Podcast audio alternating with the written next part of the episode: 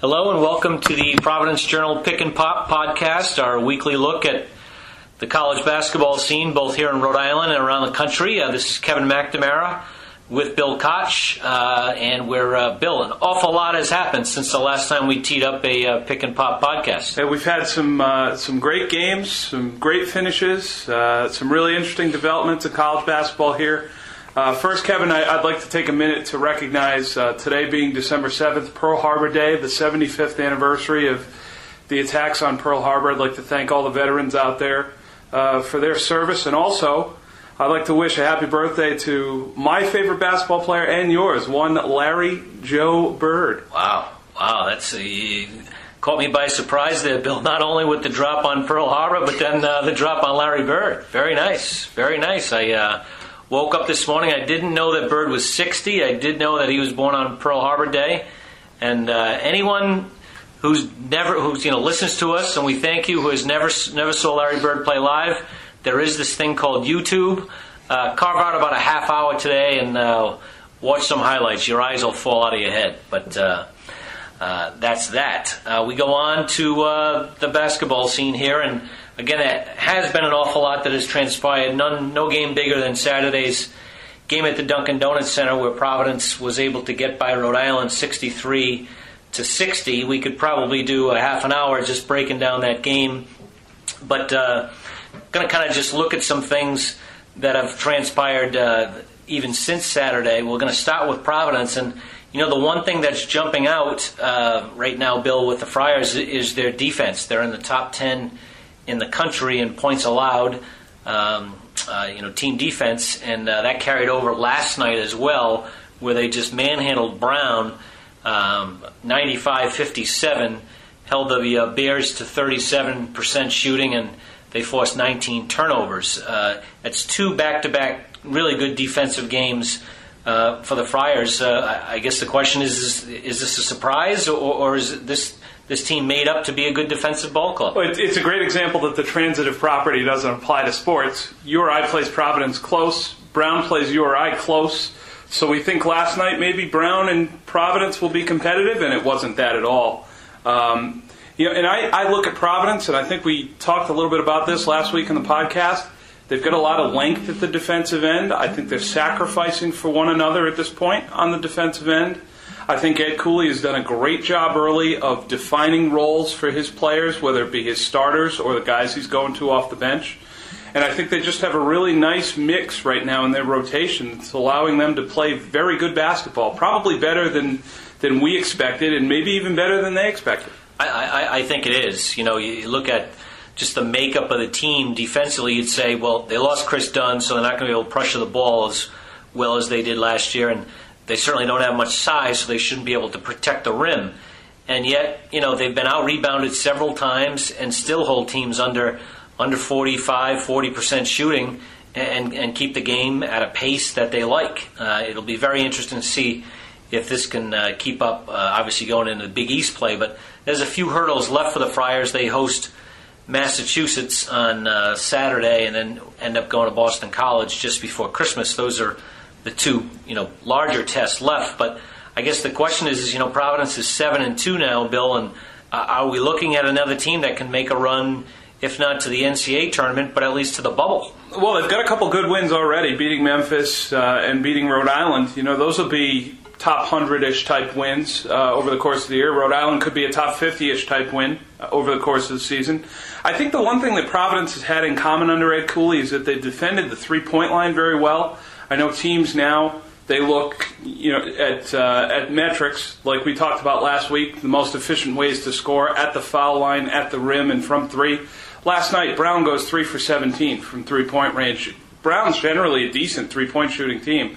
Uh, but Providence is able to just run opponents off that line. And then once you try to drive into the paint, we've talked about this before, just the length that Providence has in their lineup past Kyron Cartwright, there's just not a lot of space to work in there. And unless you have a legitimate post presence, polished post guy who's about six foot nine, who can isolate someone on one of the low blocks, you have a hard time. I also think that Providence plays a zone, and Bill Reynolds talks about this all the time. When you have a team that's effective in the zone, players don't like to play against it because they don't see it very often. They think it's it's some kind of gimmick you know, like they're used to playing man to man. If you're not playing man to man against me, you know, you're, you're cheating in some way. You're, you're not tough enough in some way. Providence has no shame in doing it. It works beautifully for them. Yeah, it's it's a tool that they kind of have in the back pocket. Really haven't used it pretty much since the Memphis game. Uh, I think Ed Cooley said they played two possessions in the Rhode Island game of zone, and um, I believe he said uh, wasn't Jared Terrell. It may have been uh, uh, Christion Thompson who nailed the three in the corner against the zone, and that was it. Uh, it's a short lease zone, and uh, they played no zone against Brown uh, either, and just kind of went after them. I think what we're seeing uh, on the offensive end. What's been interesting about Providence is, you know, at the start of the season, I think everyone knew that Kyron Cartwright would have the ball and that Rodney Bullock would have a chance to take a big step up, but and he has in a major way. But the emergence of Bullock, Holt, and Lindsey into consistent, you know, offensive performers, uh, that, that's really what Providence needed to see. Well, I mean, Holt for me is the big piece because when he plays well inside, Rodney Bullock can get out on the perimeter where I think he's a major mismatch at six foot eight. Uh, when he can get out there and sort of you know be guarded in space by a smaller forward, we've seen him be able to make shots. He can get to the rim. He can be aggressive inside. And last night he had eight rebounds in that game. Um, you know, had 16 points in the game. He he asserted himself again. Um, you know, Emmitt Holt was outstanding. Uh, nine for 10 from the field, 20 points. Um, you know, also had five assists in the game, which you know really just just speaks to how well rounded he was last night. But I think Emmitt Holt is the key for these guys. You knew going in that Cartwright and Bullock were going to be decent for this team, and you were wondering who the third scorer or third option would be. And I think he's done a great job of giving them that over the first nine. Yeah, and you just look back to the Rhode Island game on Saturday when you know crunch time, very very typical. You know, Big East, uh, you know, high end Big East, high end Atlantic Ten, you know, finish. Uh, where you need to execute down the stretch. And who did they go to? They went to Bullock, who made like a Magic Johnson, you know, in the lane, very tough baby hook. Yes, know? yes. Uh, uh, really tough shot with about three minutes to go. And then Jalen Lindsey made one of those, uh, as Ed Cooley called it, an oh no shot. You know, like, what are you doing? And uh, made a very tough, like 13 foot jump shot. Those are the tough shots that teams have to make under pressure. And it seems as if Providence has more than one option, which was really the concern coming in: is who could score besides Bullock.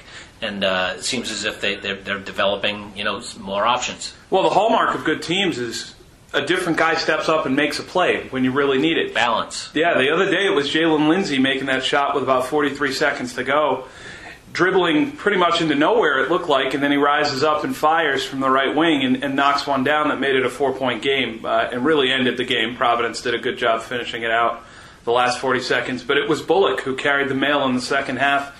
He was 0 for 3 from the field in the first half. Second half, he had all five of his field goals.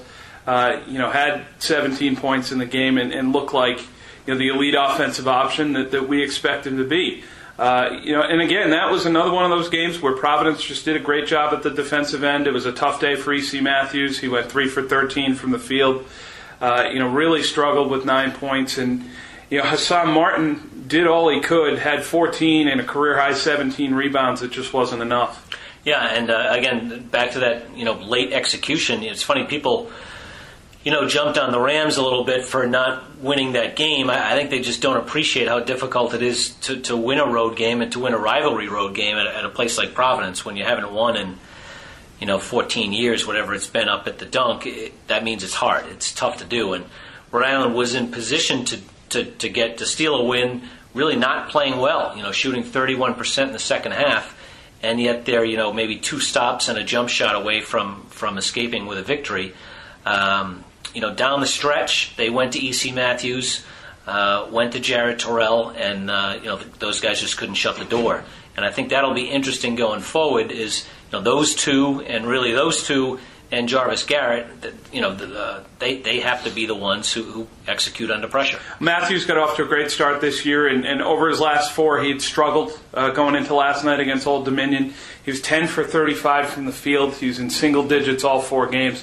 And, you know, let's make it real clear right from the start. This isn't anything physical. We know he's coming back from a knee injury last year, and, and maybe there's a little bit of fatigue, but this is a mental thing with EC Matthews at this point. It's confidence uh, he missed a couple shots, you know, in, in a couple games, and that tends to snowball for a shooter, for a scorer. It's all about confidence. You can see when they're playing well. You look at Rodney Bullock for Providence the other night against New Hampshire. His shot's going down. All he wants to do is keep going. Yep. Uh, when you're missing, it's very difficult. And, and EC, I think, especially in the Providence game, was settling too much. One for eight from three. Uh, which, which, wasn't a positive sign. You look last night at his performance against Old Dominion. Uh, Rhode Island won that game 51 to 39. Uh, it was a real defensive rock fight. In the first half, Matthews had 12 of his 15 points, and he was going to the rim early.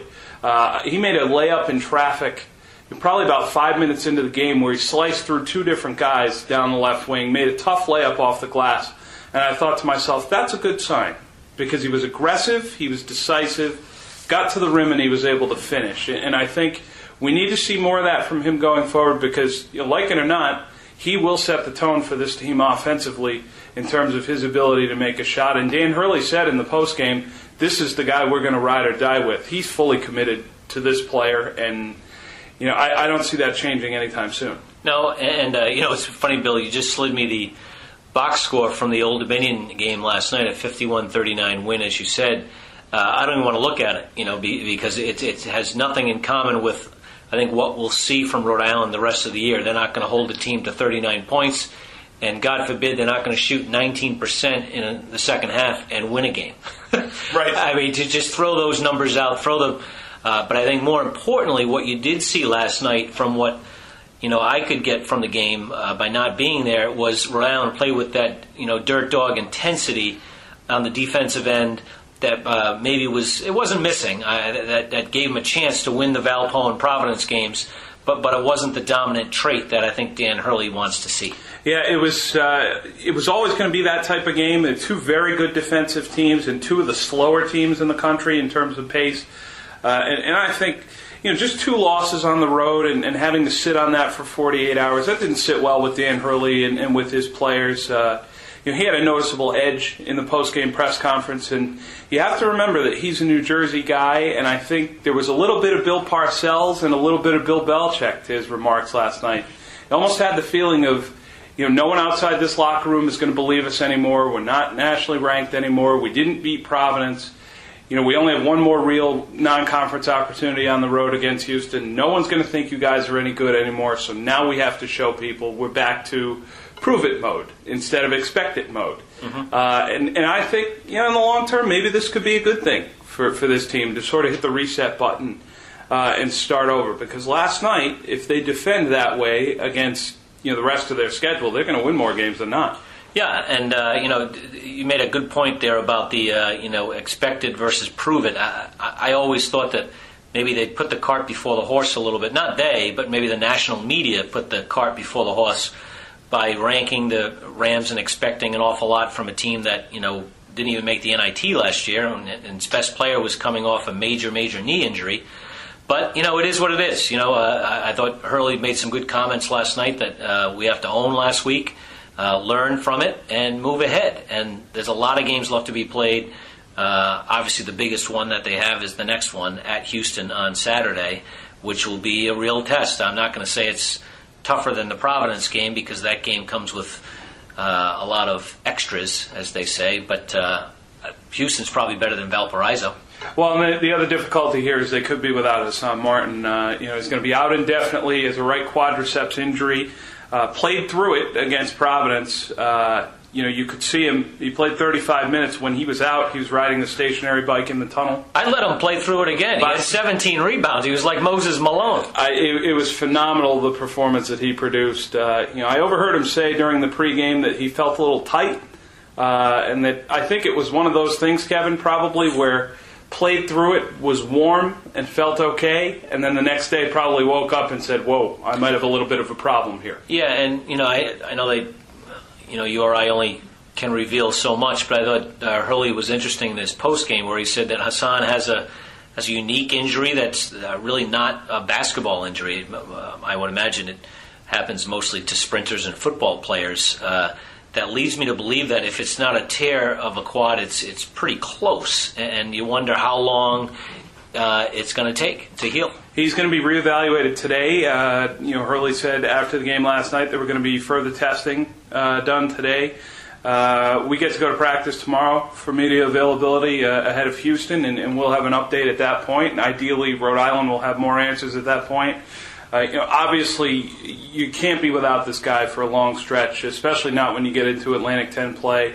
Uh, he's been outstanding to this point this year. 16 points, 8 rebounds are, are both best on the team. Uh, his field goal percentage is through the roof. Block shots, he's leading the league and, and in the top 10 in the country in block shots per game. Uh, you know, really looked like he was, he was on the way to a monster season. Uh, you know, and you look at Rhode Island's schedule upcoming. If you get past Houston, you have Holy Cross and William and Mary, two winnable games at home, with or without Hassan. St. Louis on the road, which is a conference game, is a road game, granted, but one on paper that you should be able to win without Hassan. Maybe the worst team in the league. Right. Yeah. Picked worst. Rebuilding St. Joe's at home on January 3rd, and then Dayton, trip to Dayton on January 6th. That's a full month from today. Mm-hmm. Uh, if, if you're able to stretch it out that far, let him sit out a month, rest, recuperate to 100%, so there's not a recurrence of this get him back on the floor maybe for a few minutes against St. Joe's, and then maybe have him full go for Dayton. That really should be the goal in my mind. Yeah, uh, that would make uh, you know with the two home wins. Uh, again, the Houston game a very big game. You know, you, would like to be. I guess that would make them either um, nine and three or eight and four. Right. Uh, I would say that that's a big difference, but uh, I do expect Houston to be in the top four or five in their league, maybe even higher if things come together. Uh, and a road win is a road win. You know, those are so valuable in college basketball. So Saturday shapes up as a very big game uh, for the Rams, and uh, with or without Hassan. But it certainly is looking like uh, he's not going to be able to play. Um, I think that's pretty much it, Bill. Um, again, the Friars are hosting Massachusetts on Saturday. Uh, I want to throw this in at the end here. Ed Cooley has he's dropped this into his post game a few times now. Uh, I think he, I think he's miffed by the crowds uh, at, at, the Dunkin' Donuts Center. Oh, he, he, and Dan Hurley have something in common there, that's for sure. Yeah, last night there were less than five thousand uh, at the Dunk for Brown, forty-eight and change. That's the third crowd below five thousand uh, this year. I don't think Providence had one crowd below five thousand last year. Obviously, they had an All-American who people wanted to see in Kris Dunn, but uh, I, I, think Cooley uh, has been caught by surprise. What's interesting is that there's a lot of tickets out. People just aren't coming. Uh, they're, they're sold really? tickets. Sold tickets. Uh, their season ticket base is over five thousand right now, as is, and then the student tickets, student season tickets sold out, thousand tickets. There weren't there weren't fifty students at the Brown game last night, and uh, I don't. I'm not quite ready to hear that it's exam time just yet in college. It's not. No. So it's it's either uh, you know you want to come and support your team or you don't. Uh, Providence's Providence's uh, non-student fans have always been, you know, uh, we want to see the big games only. But uh, that's not the way it works in college basketball. Turn on your TV. Uh, the the real programs, the fans are there almost every game, and I think that's really what uh, both URI and Providence are looking for going forward. It's really interesting when, when you hear you know maybe the perspective of fans who say we want to see our team play real teams. We want to see you know ranked teams and, and name programs and, and whatever else.